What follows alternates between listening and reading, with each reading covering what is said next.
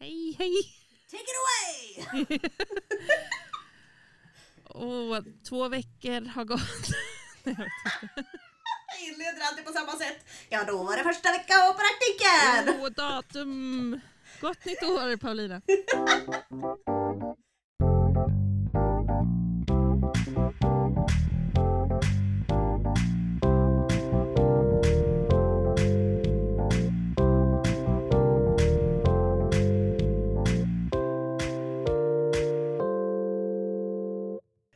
Du Paulina, hur är stämningen på TT? Jag är så Ja. nyfiken. Alltså, om vi säger så här. Det finns liksom några hot topics som har varit, skulle jag säga. Det har liksom trissats upp och kanske stegrat sig under de här tre veckorna som jag har varit här. Okej. på TT och suttit på kvällsdesken då. Och det handlar ju främst om breaking news. Och det är saker som liksom händer per, alltså per sekund minutiöst. Det ska vi rapportera om, vi ska vara jäkligt snabba. Och jag kan säga att allt egentligen som vi springer på och som vi liksom hetsskriver om och Mm. måste publicera direkt, det är ju all, alla händelser kopplat till Israel och Hamas och Gaza. Mm. Eh, och då eh, kriget mellan Ukraina och Ryssland. Är de två typ lite jämnstora i springa på grejer-läge? Just, jag tycker faktiskt just de här, den senaste veckan ska jag säga att det har varit mer eh, Israel, Hamas, Gaza, Mm. fruktansvärda bilder och videor och det här med att man vägrar eh, man vägrar gå med på fred, alltså, eller gå på, vad heter det, när man har vapenvila. Ja, Att de vägrar gå med på vapenvila. Det är Ja. så här, nej, vi kommer fortsätta. Det är så Och- fruktansvärt. Och så kom ju den här folkmords, inte domen men den här, Mm, eh, ja. var, var det en dom eller det var väl typ någon, någonting de slog fast i alla fall att det fanns risk för folkmord. Ja, vad kallades det då? Allt det där har ju snurrat om vartannat. Ja, Men alltså, ni det som lyssnar vet mycket- säkert bättre. Ja, men ah, det är ju allt ifrån att man alltså, tar gisslan och vägrar lämna ut eller lämna tillbaka eller göra gisslans utbyten och det är att man Mm. dödar barn, kvinnor. Det spelar ingen roll längre. Alltså, det finns liksom ingen som helst heder. Eh, utan man bara slaktar folk på ett sätt som är liksom helt... Det är liksom besinningslöst. Men du Paulina, jag gissar att det här är som det mesta som du som journalist har tagit del av krigsnyheter. Mm. Hur, vad gör det med dig? Eller hur, hur känner du kring allt det här? Hur mår du? Hur, hur hanterar du det? Men jag tycker det är svårt att... Det är både svårt att hantera det, det är svårt att fatta, typ så här banka in i huvudet. Jag ser det här hela tiden och tyvärr då tar del av det är som att min, det finns alltid på näthinnan. Det stressar typ en fastän jag är inte där. Jag blir inte utsatt för något av det här men min, min kropp och min, mitt hjärta typ reagerar som att jag är i terror. För att jag, det är det jag hela tiden bevakar. Och jag tittar på väldigt mycket videor, väldigt mycket så här, men, nyhetsinslag då, väldigt starka live-rapporter från just eh, när de är i krigsområden och ska fråga då alltså befolkningen, hur mår ni, vad är det som har hänt här? Typ, har du kvar dina anhöriga? Alltså man pratar med barn. Och det är så, alltså det är bara så nattsvart. Jag kan liksom inte hitta någon jag har inte hittat ett sätt att hantera det än. Så jag tycker bara det är så jävla... Jag blir bara så himla ledsen. Och det är jättesvårt att bara tänka. Jag kan inte tänka och trycka undan bara, ah, men det är inte här. För det finns ju också någonting som flåser en i nacken med att, att vi bor så nära Ryssland och att vi har hjälpt Ukraina och försöker hela tiden skicka stödpaket och allting. Men att eh, vi kanske är ett hot. Eh, och att rätt vad det är så knackar de på våran dörr. Det är som att jag ser inte här, de här världsgränserna så, så stora eller så långt bort längre. Jag har verkligen börjat så här, ta in att det kanske kommer hända oss. Det kan lika gärna vara, vara oss. Liksom. Mm. Och det är ju läskigt. Att tänka så. Ja. Och, ja, jag, jag, jag har ju varit i liksom krigsbilder också de här två veckorna men Mm. från ett helt annat håll i Ja. historien. Exakt. Och där är det ju så naturlig distans. För att Mm. även om, och vilket också är så här, ber, har berikat mig att kolla, väl, alltså, kolla på väldigt mycket filmklipp och läsa Mm. väldigt mycket om andra världskriget och det som hände senare eh, på ett nytt sätt. Alltså så, saker som jag inte kände till så mycket. Man vet att Sverige var ja, men, neutrala typ. Men, Mm. men att förstå hur, hur involverade vi var i kriget och att hur nära Ja, det var exakt. och att vi transporterade tyska soldater liksom i flera år på våra tåg och att ehm, ja, och vapen och så vidare hit och dit och att ehm, hur nära, nära det var liksom Mm. Eh, och, eh, men, men att det blir som en naturlig distans eftersom det är historien. Men jag tänker Exakt. ju hela tiden när jag kollar på grejer och lär mig bara det här är precis som idag. Det här är ju så som man pratar om Mm. det idag. Det här, Ja. är ju, det här är ju varför vi är där vi är idag. har ju med det här Mm. att göra. Alltså, Mm. både Israel och Palestina-konflikten som springer ur andra världskriget och, och även Ja. liksom Rysslands position och allting. Så Mm. att, eh, men, men, men jag är nog inte där du är i liksom den här Mm. som du sa, förståelsen kring att eh, de här gränserna i världen börjar luckras Ja. upp. Jag är Mm. nog mer kvar i att så här, nej men, Mm. vi är ändå Sverige. Liksom. Ja, men Mm. och jag, jag tyckte att så här, och jag har typ ändå känt ett ganska starkt, en stark trygghet över att ja, men vi har så bra försvar i Sverige, vi har liksom, militären är fortfarande väldigt aktiv här. Men sen har man Mm. också då, desto mer man har satt sig in i det här och där vår egen överste befälhavare säger att att vi måste förbereda oss på det här. Alltså det är inte något vi kan ignorera längre. När man inser att de som jobbar inom försvaret själva är experter inom ja, men, försvar och eh, att leda militären. De tycker att det är nära nu. Då känns det ju som att vi måste fatta snabbare än vad vi gör. typ. Mm. Eller i alla fall, oavsett om det är nära nu som att det kommer smälla, men, Mm, men mm, i alla fall, eller så, en sak som han också sa där Mm. överstebefälhavaren var ju att eh, om vi måste se till att vi gör allt vi kan för att förhindra att vi hamnar där. Mm. Alltså, det, det var något som slog an i mig nu när jag mm, kollade på lite sådana klipp inför, inför idag också. Att så här, eh, är det liksom oavsett hur hög risken är att det blir krig i Sverige eller hur långt bort det är. För, för, Mm. för mig är det ganska skönt att tänka att ja, men det kommer inte bli krig här. Alltså, Nej, jag kan nej, inte riktigt mm, tänka. Ja. Men, men då kan man ju nästan tänka med, med den liksom insikten att ja, det kommer nog mest troligt inte bli krig här hos oss. mm, Men nej, då kan vi lika gärna förbereda oss bara så har vi gjort det. Mm. Alltså det är ingen fara med det liksom. Om vad det nu kan handla om. Nej, exakt. Mm. Och jag försöker inte heller... Alltså jag har inte ens ett sånt där krispaket eller en sån där låda men jag känner hela tiden att den där gränsen för att det är där borta och att det inte är här, den har typ krypit sig närmare under ganska kort tid. Alltså typ det senaste halvåret känns det som att det har accelererat väldigt snabbt. Mm. Mm. Men tror du att det skulle hjälpa dig att känna att du kan hantera det bättre om du till exempel gör en sån krislåda som de Alltså, om? Jag tror typ inte det för att jag känner som att det där kriget som skulle komma hit det är ändå så så här, övertekniskt och det är ändå sånt som Mm. jag är inte yrkesmilitär. Jag är inte utbildad att hantera vapen eller något sånt. Mm. Alltså jag tror inte att, jag tror typ ändå, jag minns att Toril, våran kompis, sa en gång att åh, när det in, innan allt det här med NATO, innan det ens var snack om typ att vi skulle gå med på liksom kärnvapenkrig så minns jag att hon sa ah, ja men om det kommer ett kärnvapen mot Sverige så får man bara hoppas att det landar på huvudet. alltså att man kommer ändå inte kunna känna the impact för att den hamnar rakt på huvudet. Så det är så här, det är stort. Det kommer vara så stort att jag tror inte Ja. att jag kommer kunna försvara mig ändå. Det låter kanske lite nattsvart men att ha några, nu, ett, några nudelpaket extra tror jag inte kommer göra så mycket för min del. Nej. Liksom. Nej. Ehm, Alltså det jag tänker Så. också så här är att ja, men, låt säga att det skulle bli ehm, att det skulle börja bombas mot Sverige. Liksom. Bara, Oj, Ja. nu vet man ingenting. Då, då Ja. tänker jag ju spontant att då skulle man väl för det första vilja vara många tillsammans. Så då tar jag väl mina barn och de närmaste Mm. i familjen och att vi alla åker hem till mina Exakt, föräldrar. Och liksom bo, Ja. ja, att man så någonstans liksom, eh, samlas och, och hjälps åt. Alltså så här, som någon slags grundinställning. Mm. Eh, men, men om man tänker typ att ja, ja, om det smäller så dör man ändå eller så. Ja, Visst, men, ja.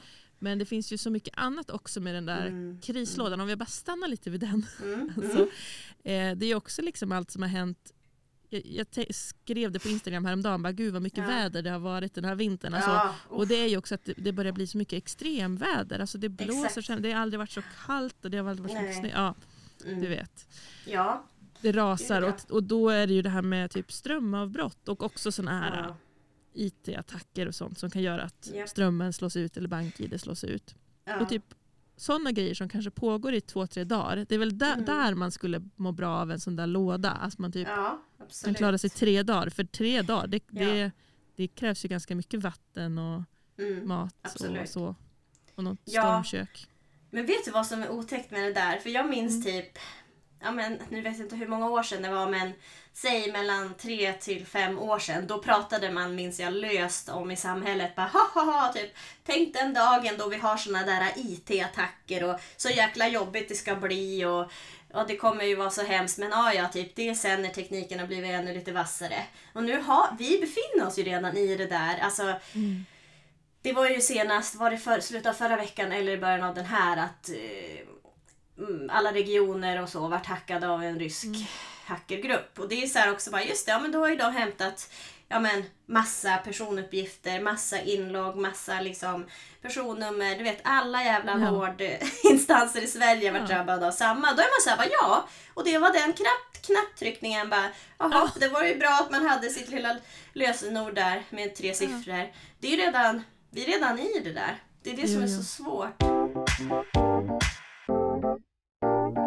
Men också så här, att det krigas med drönare i, i Ukraina och alltså mellan Ukraina och Ryssland. Det tycker jag är sjukt. Alltså när man ser videor på, på de här, eh, för det finns ju liksom eh, vad ska man säga, det är typ militär, frivillig militär då som har jobbat som det innan men som åker tillbaka till vissa delar som är sönderbombade i Ukraina för att eh, liksom försöka ta med sig folk därifrån. Alltså de försöker hjälpa dem att fly. Mm. Fastän det är helt sprängt och förstört. Och jag har sett några sådana GoPro-videor typ när de har sån kroppskamera typ. Och försöker då ta med sig liksom gamla, gamla tanter som sitter i ett helt nedsprängt hus. Det är typ ett rum och där har de då sin säng och typ lite olika förnödenheter. Och de bara så här, nej men det är inte lönt, jag vill hellre dö här, jag har ändå ingenstans att ta vägen. Oj. Och så säger de bara, ja typ akta er, alla måste eh, typ lägga sig på golvet. Och så hör man bara dut, dut, dut, dut. Och så säger de bara, ja det var en drönare. Alltså det är inte ens människor som Nej. åker ut och skjuter, det är maskiner. Man skickar bara iväg ett flygande litet, ja, en flyga, ett flygande vapen. Det är så också Mm. så sjukt tycker jag. Ja. Det är Det- verkligen det. ja. Det, det, är sån, det är så brutalt och... Ja. Mm.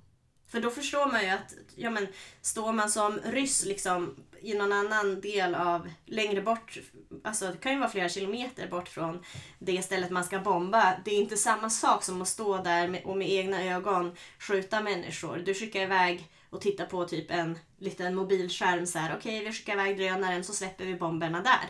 Det blir sån distans till själva typ dödandet som jag tror är, det är därför det, det görs i så stor utsträckning.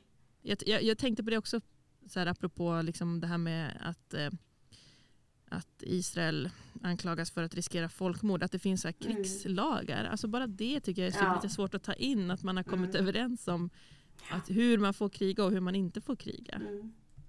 Nej, jag vet. Och det, och det som är tydligt nu är ju att eh, framförallt också faktiskt i Gaza då att eh, i Gaza har det ju gjorts otroligt mycket då brott mot den, de här krigslagarna då. Att man går bara förbi, förbi dem och bryter mot dem hela tiden. Mm. Och jag, jag tycker det är så sjukt för de har ju satt många sådana här äh, safe zones eller att ja men typ sjukhus, att man ska kunna vårda, alltså Mm. skicka ut mat, man ska kunna vårda, alltså pe- man- utskickad personal från andra delar av Europa ska kunna komma dit för att hjälpa folk att överleva. Mm. Och att de, då, kan, då bombar man ändå där fast de är liksom markerade på byggnaden att här får ni inte spränga. Mm. Eh, och typ allra senast, det tyckte jag var så helt galet. Jag tror att det var i måndags eller tisdags. Då var det ju då eh, tre, eh, nej inte tre, det var några israeler som då var utklädda. Alltså de har klätt ut sig till kvinnor och sjukvårdspersonal. De har liksom typ gått och halloween, köpt lite halloweenkläder för att kunna ta sig in i sjukhus för att skjuta folk. Det är ju... Det är liksom på en ny nivå. Ja, jag såg Det också det sjukt klippet galet. bara swisha Ja. förbi. Ja. Eh, och, och då var det liksom mycket så här kommentarer. Typ, stämmer det här? Men, men, men Mm, stämde mm. det? Alltså var det Ja, verifierat att det var vi, så? vi har tagit det som sant, som jag förstod det på nyhetsbyrån. Det är ju bara den typ lilla i, i sammanhanget händelsen är ju som värsta vidrigaste typ så här skolattacken. Alltså du vet att någon tar sig in på något ställe och bara skjuter. Och det är bara en liten händelse i allt Mm. det här. Ja, Och så, ja men 10 000 barn har dött sen Hamas attack mot Israel, säger TV4. mm. Liksom att det är så här, Proportionerna mellan barn och vuxna är Ja, brutala. Exakt, typ små barn som är så här 9-10 år. En kille som heter Mahmoud sa igår lekte jag med de andra barnen, nu är de döda. Mm.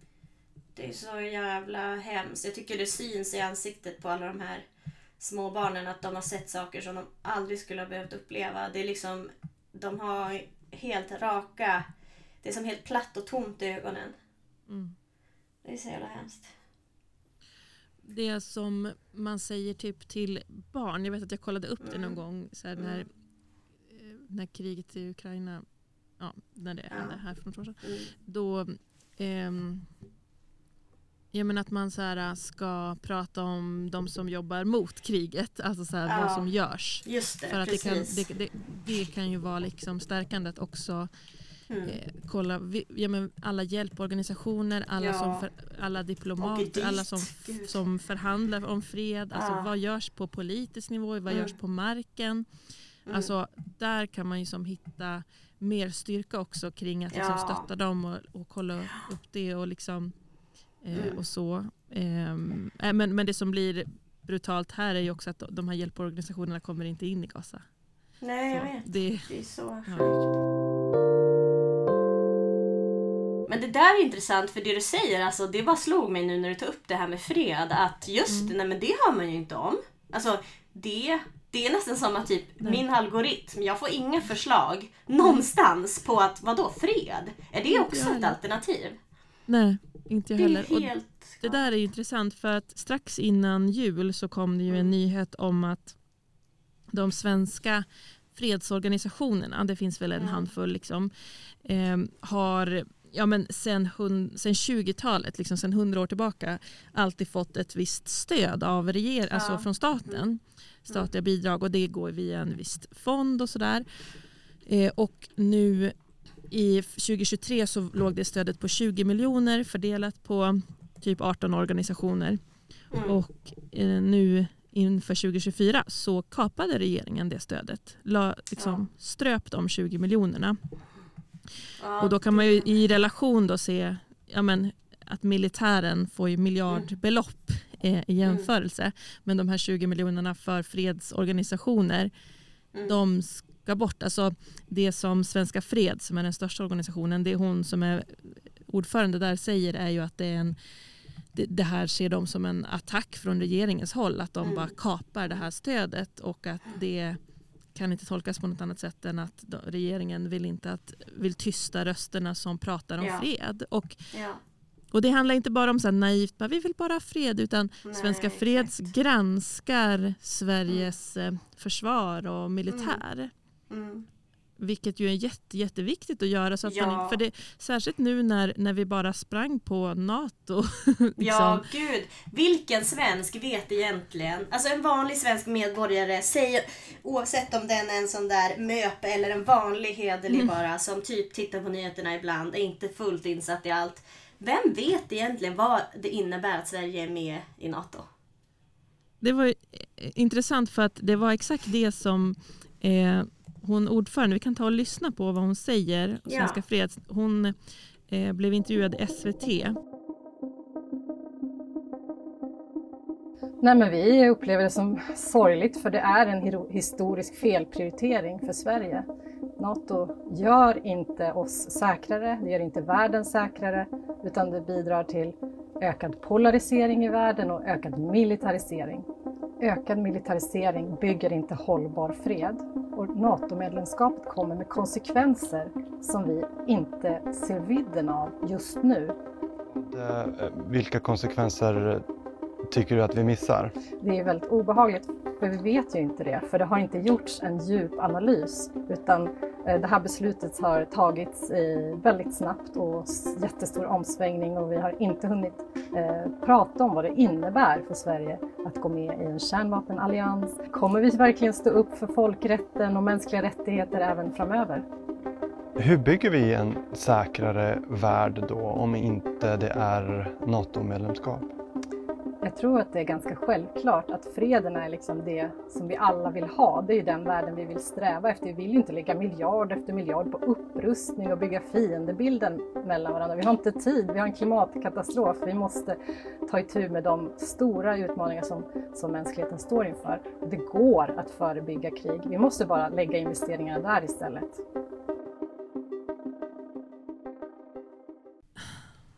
Vem, det handlar liksom inte här om vad som är rätt och fel eller liksom bästa strategin Nej. för Sverige och världen utan det handlar väl i första hand om att diskussionen måste upp på den här nivån, att det måste pratas mm. om. Och det är det som är så problematiskt med NATO-medlemskapet, att det, mm.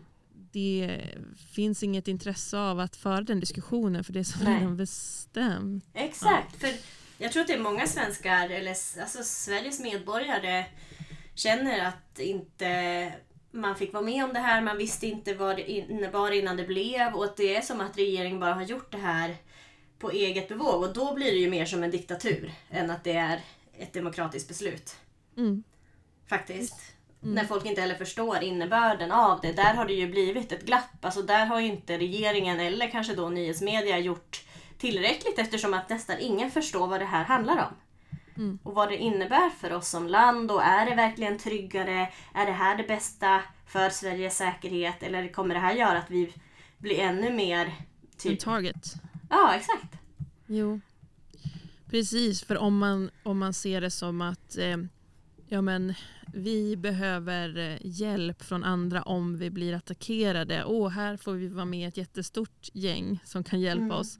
Det är väl en mm. sak, men om man ser det från Rysslands perspektiv, att om, jag såg någon sån karta, typ som att NATO mm. placerar ut sina, mm. sina baser på ett spel, på liksom ett, eh, mm. eh, en karta.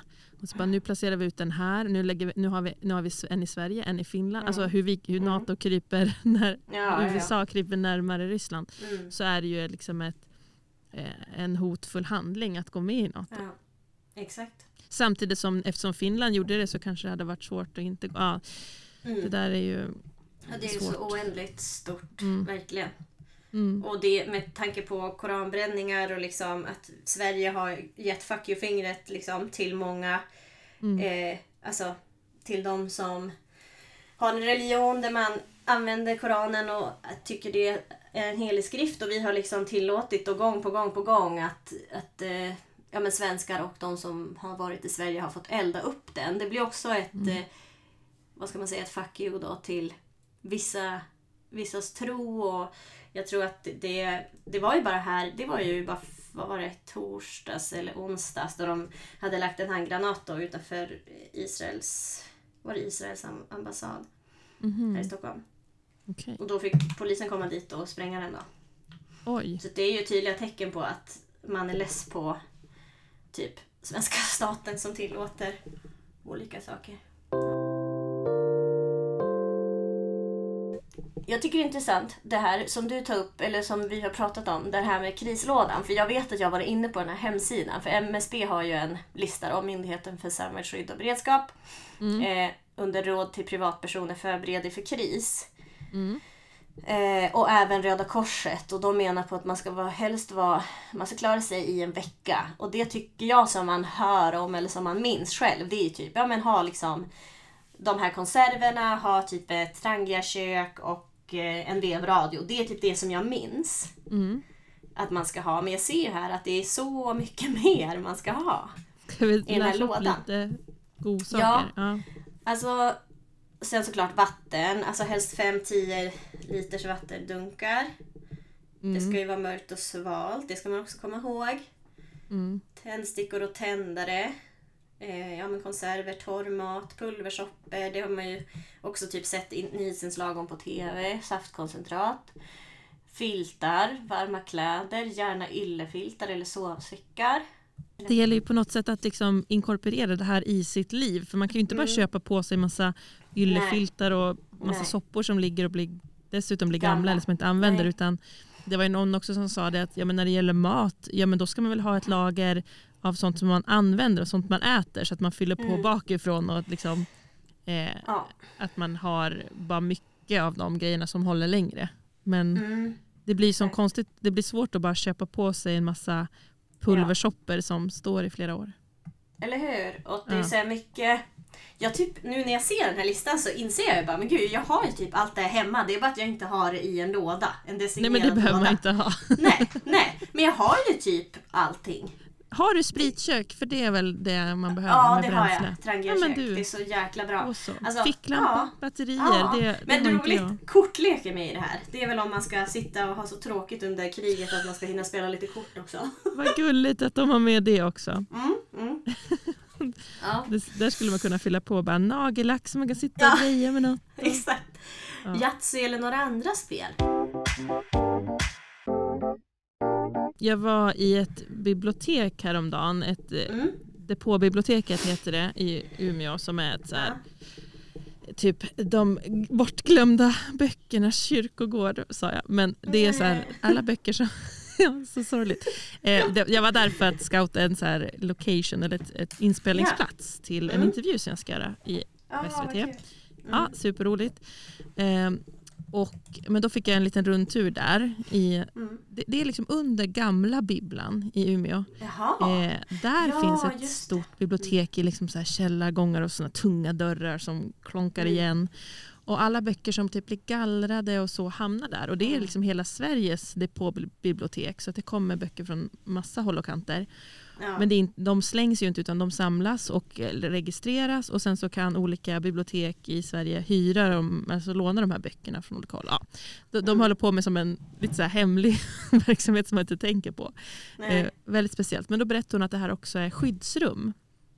Jaha. Och då frågade jag men hur, hur går det till då? För här, det var ju fullt med bokhyllor och det var inte så mycket golvyta och så. Jag tänkte vart, vad händer om det måste användas som skyddsrum? Liksom? Mm. Och då sa mm. hon, ja men då tror jag det är typ 48 timmar man har på sig att tömma.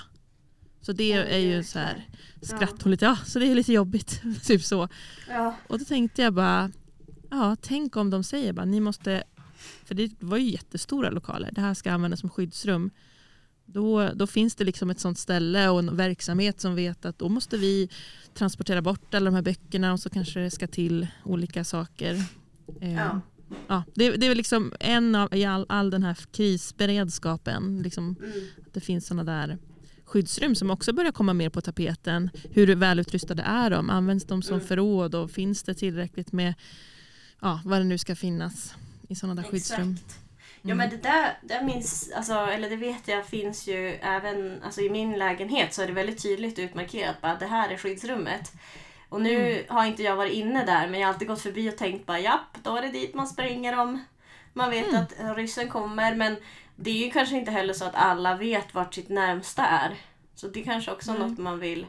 Finns det någon sån karta man kan kolla upp? Ja. Men det tar emot för mig att gå in och kolla på det bara för Ja. att, och det är också det här med krislådan, att, man, att jag känner också att det finns något anti bara för att man vill så här, äh, nej Mm. det ska inte Nej, hända här. det Alltså jag vill inte inte gå hända. Nej, med precis. på den tanken. Nej, jag vet. Mm. Det Och- är sjukt.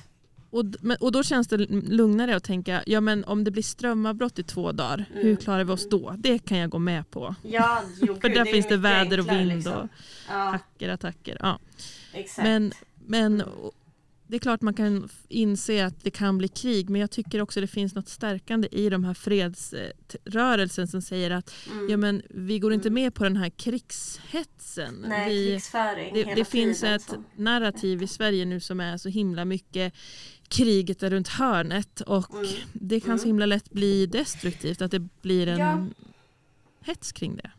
Ja, gud. Och det där har jag och Linus pratat om jättemycket. Att, att det är också typ, det, det är också svårt det här med typ propaganda. Vart går gränsen för att man bara skrämmer upp folk och Mm. gör folk snarare handlingsförlamade än att man så här, skrämmer lagom som gör att folk bara, nej men okej, men nu tar vi tag i det här, nu fixar jag den här krislådan. Eller varför blir vi alla så apatiska för att man skrämmer på ett sånt så här eh, intensivt sätt. Att det handlar om att skärra folk om att man ska passa sig.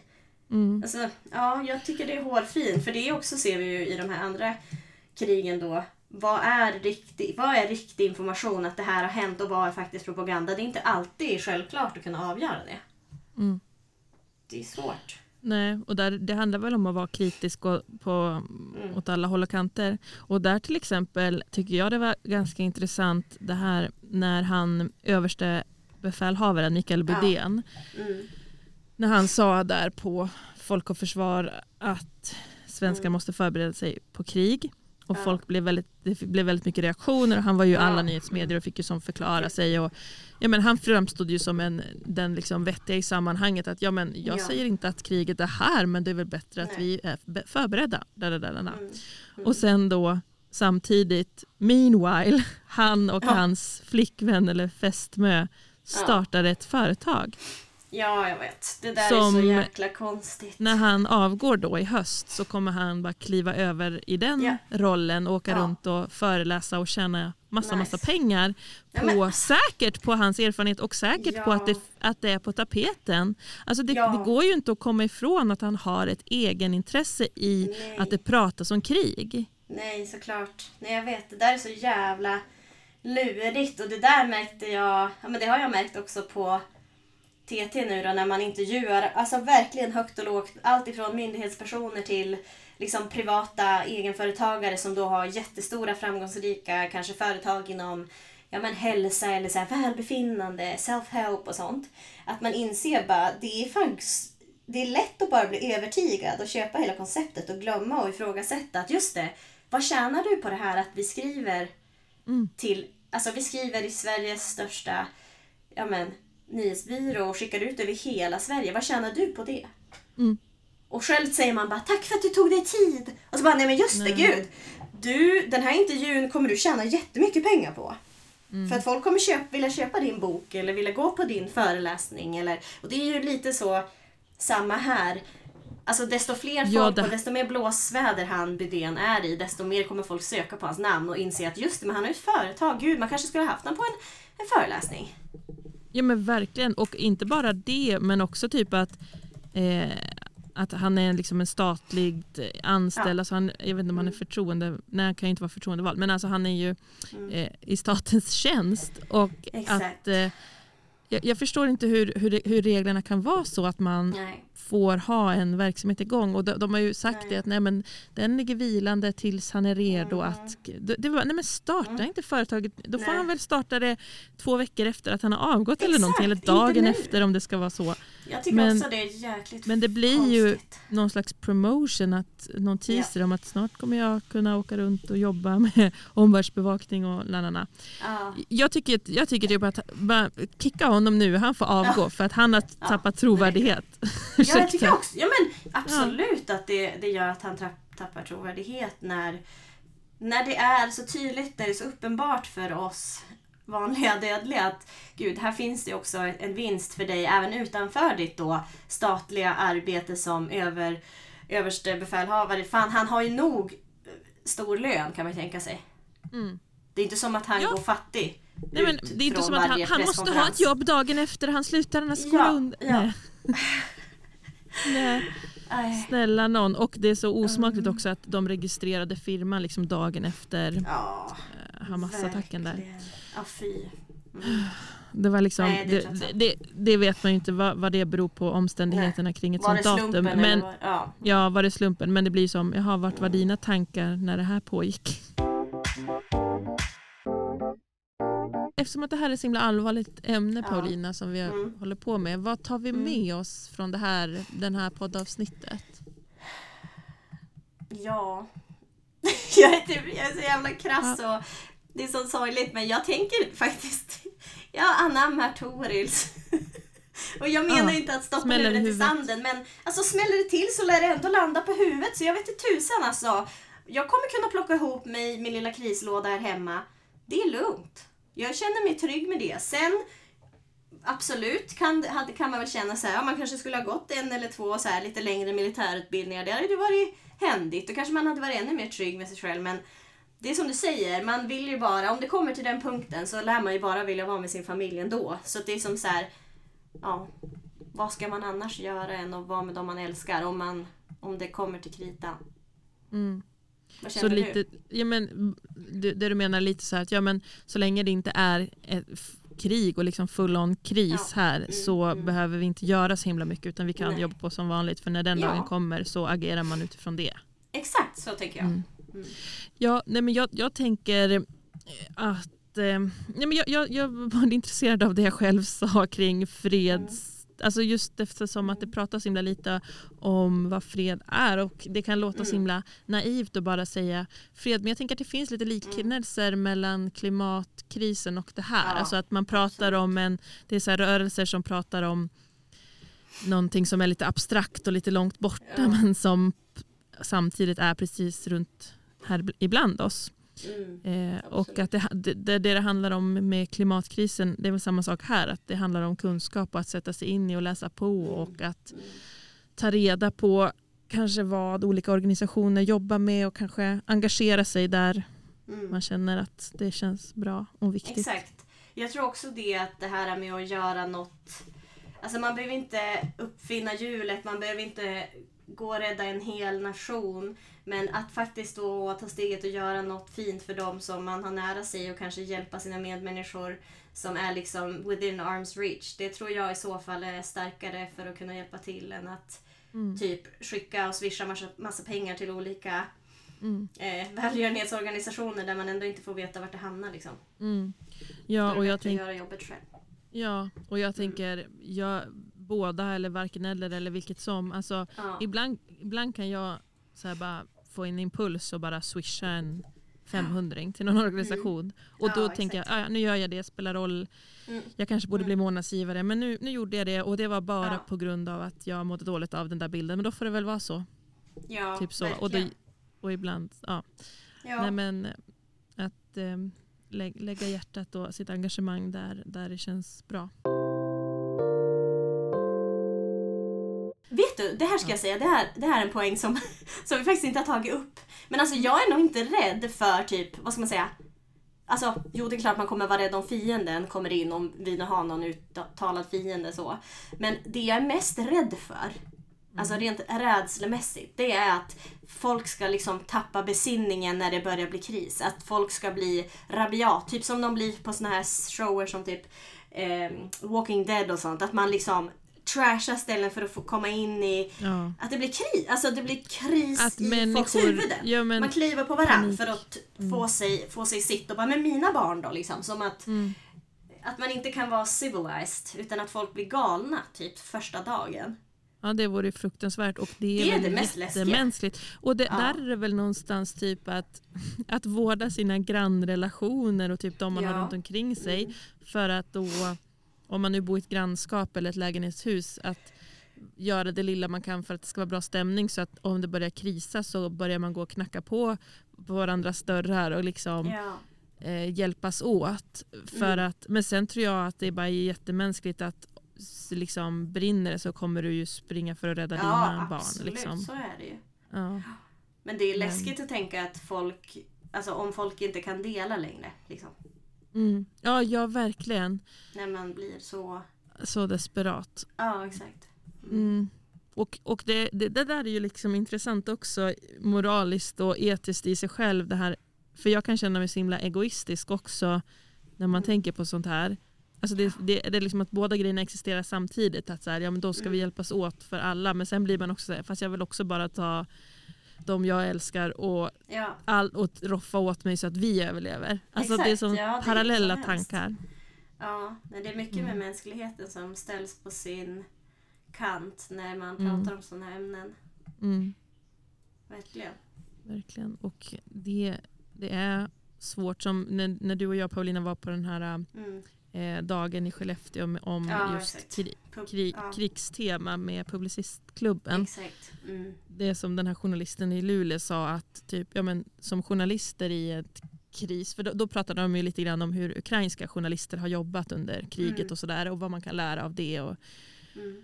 och hur bra man än vill vara typ oberoende och göra objektiv journalistik så kommer Mm. man att vara helt förblindad av sin egen rädsla och sin egen Ja. ilska och sin egen katastroftankar. Liksom. Ja, men ska vi avsluta det här med en big bong bang, bara bing, boom, kanske något positivt då? Nu när vi har pratat om så hemska nattsvarta saker. Ja.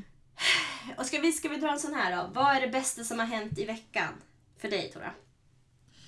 ja, men det bästa som har hänt i veckan är dels att jag känner mig eller de senaste, kanske sen senaste podden i alla fall, att jag känner mig mycket mer involverad och hemma på min praktik. Jag, eh, den här dokumentären som jag är med och, och jobbar på om just Sverige och Finlands krigshistoria känner jag att jag har så mycket mer koll på och det känns som att Ja. det jag gör är viktigt att spela roll. Eh, Ja. andra personer blir liksom både glada och i vissa fall imponerade över små saker jag har gjort. Alltså bara som det lilla Mm. gör så mm. mycket när man är praktikant och känner sig lite off, lite så, vad är min roll här nu? Ja, gud ja. Mm. Ja, och sen har jag också fått vara med på två andra produktioner, så här lite strödagar på en Mm. serie som heter Story som görs på SVT. Fick jag vara med och det. hjälpa Mm. dem med lite grejer. Och så fick jag Kul. ju vara med på Fråga doktorn. Det var ju lite Ja! det så random, men roligt. det var kul att vara med på deras inspelning. De behövde också en statist som spelade lite sjuk. Så Så då blev det du. mig, där kan man se mig få sjuk. Heimlich manöver av programledaren. Men gud vad spännande. Och så pressar du ut den luften som finns i lungorna så att de, de skjuter ut den maten som sitter fast i Så luftbubblan. typ det hårdaste jag kan. Det hårdaste du kan. Nu ska du inte göra det på Tora. Varför? Nej, därför att man kan, dels är det obehagligt och, eh, och man kan liksom skada, man kan liksom bryta ett revben. Så att vi ska Nej. inte göra det nu. Nej. Men man gör det eh, fem gånger när man, om det är någon som sitter Ja. fast. Alltså. Men man känner var revbenen är någonstans och Ja. däremellan och sen Ja. Jätte, jättehårt. Ja, jätte, jättehårt. Ja. Och sen sitter jag med ett sax, en sax i låret. och det var ju ett jäkla meck. Det var som en film, Ja. att vi skulle göra en skräckfilm, lite lågbudget skräckfilm. Ja, Vi tejpade fast en fläsksvål på mitt lår och uffa. klippte hål i, i ett par byxor och så stack Ja. han in en sax och hällde på ketchup så det såg ut som att Ja, jag hade gud. stuckit mig. Of, ofta det är så basic att man tar ketchup liksom. Ja, ketchup Det, det så funkar typ så bra. Men ketchup Ja. är så bra. Ja, Ja.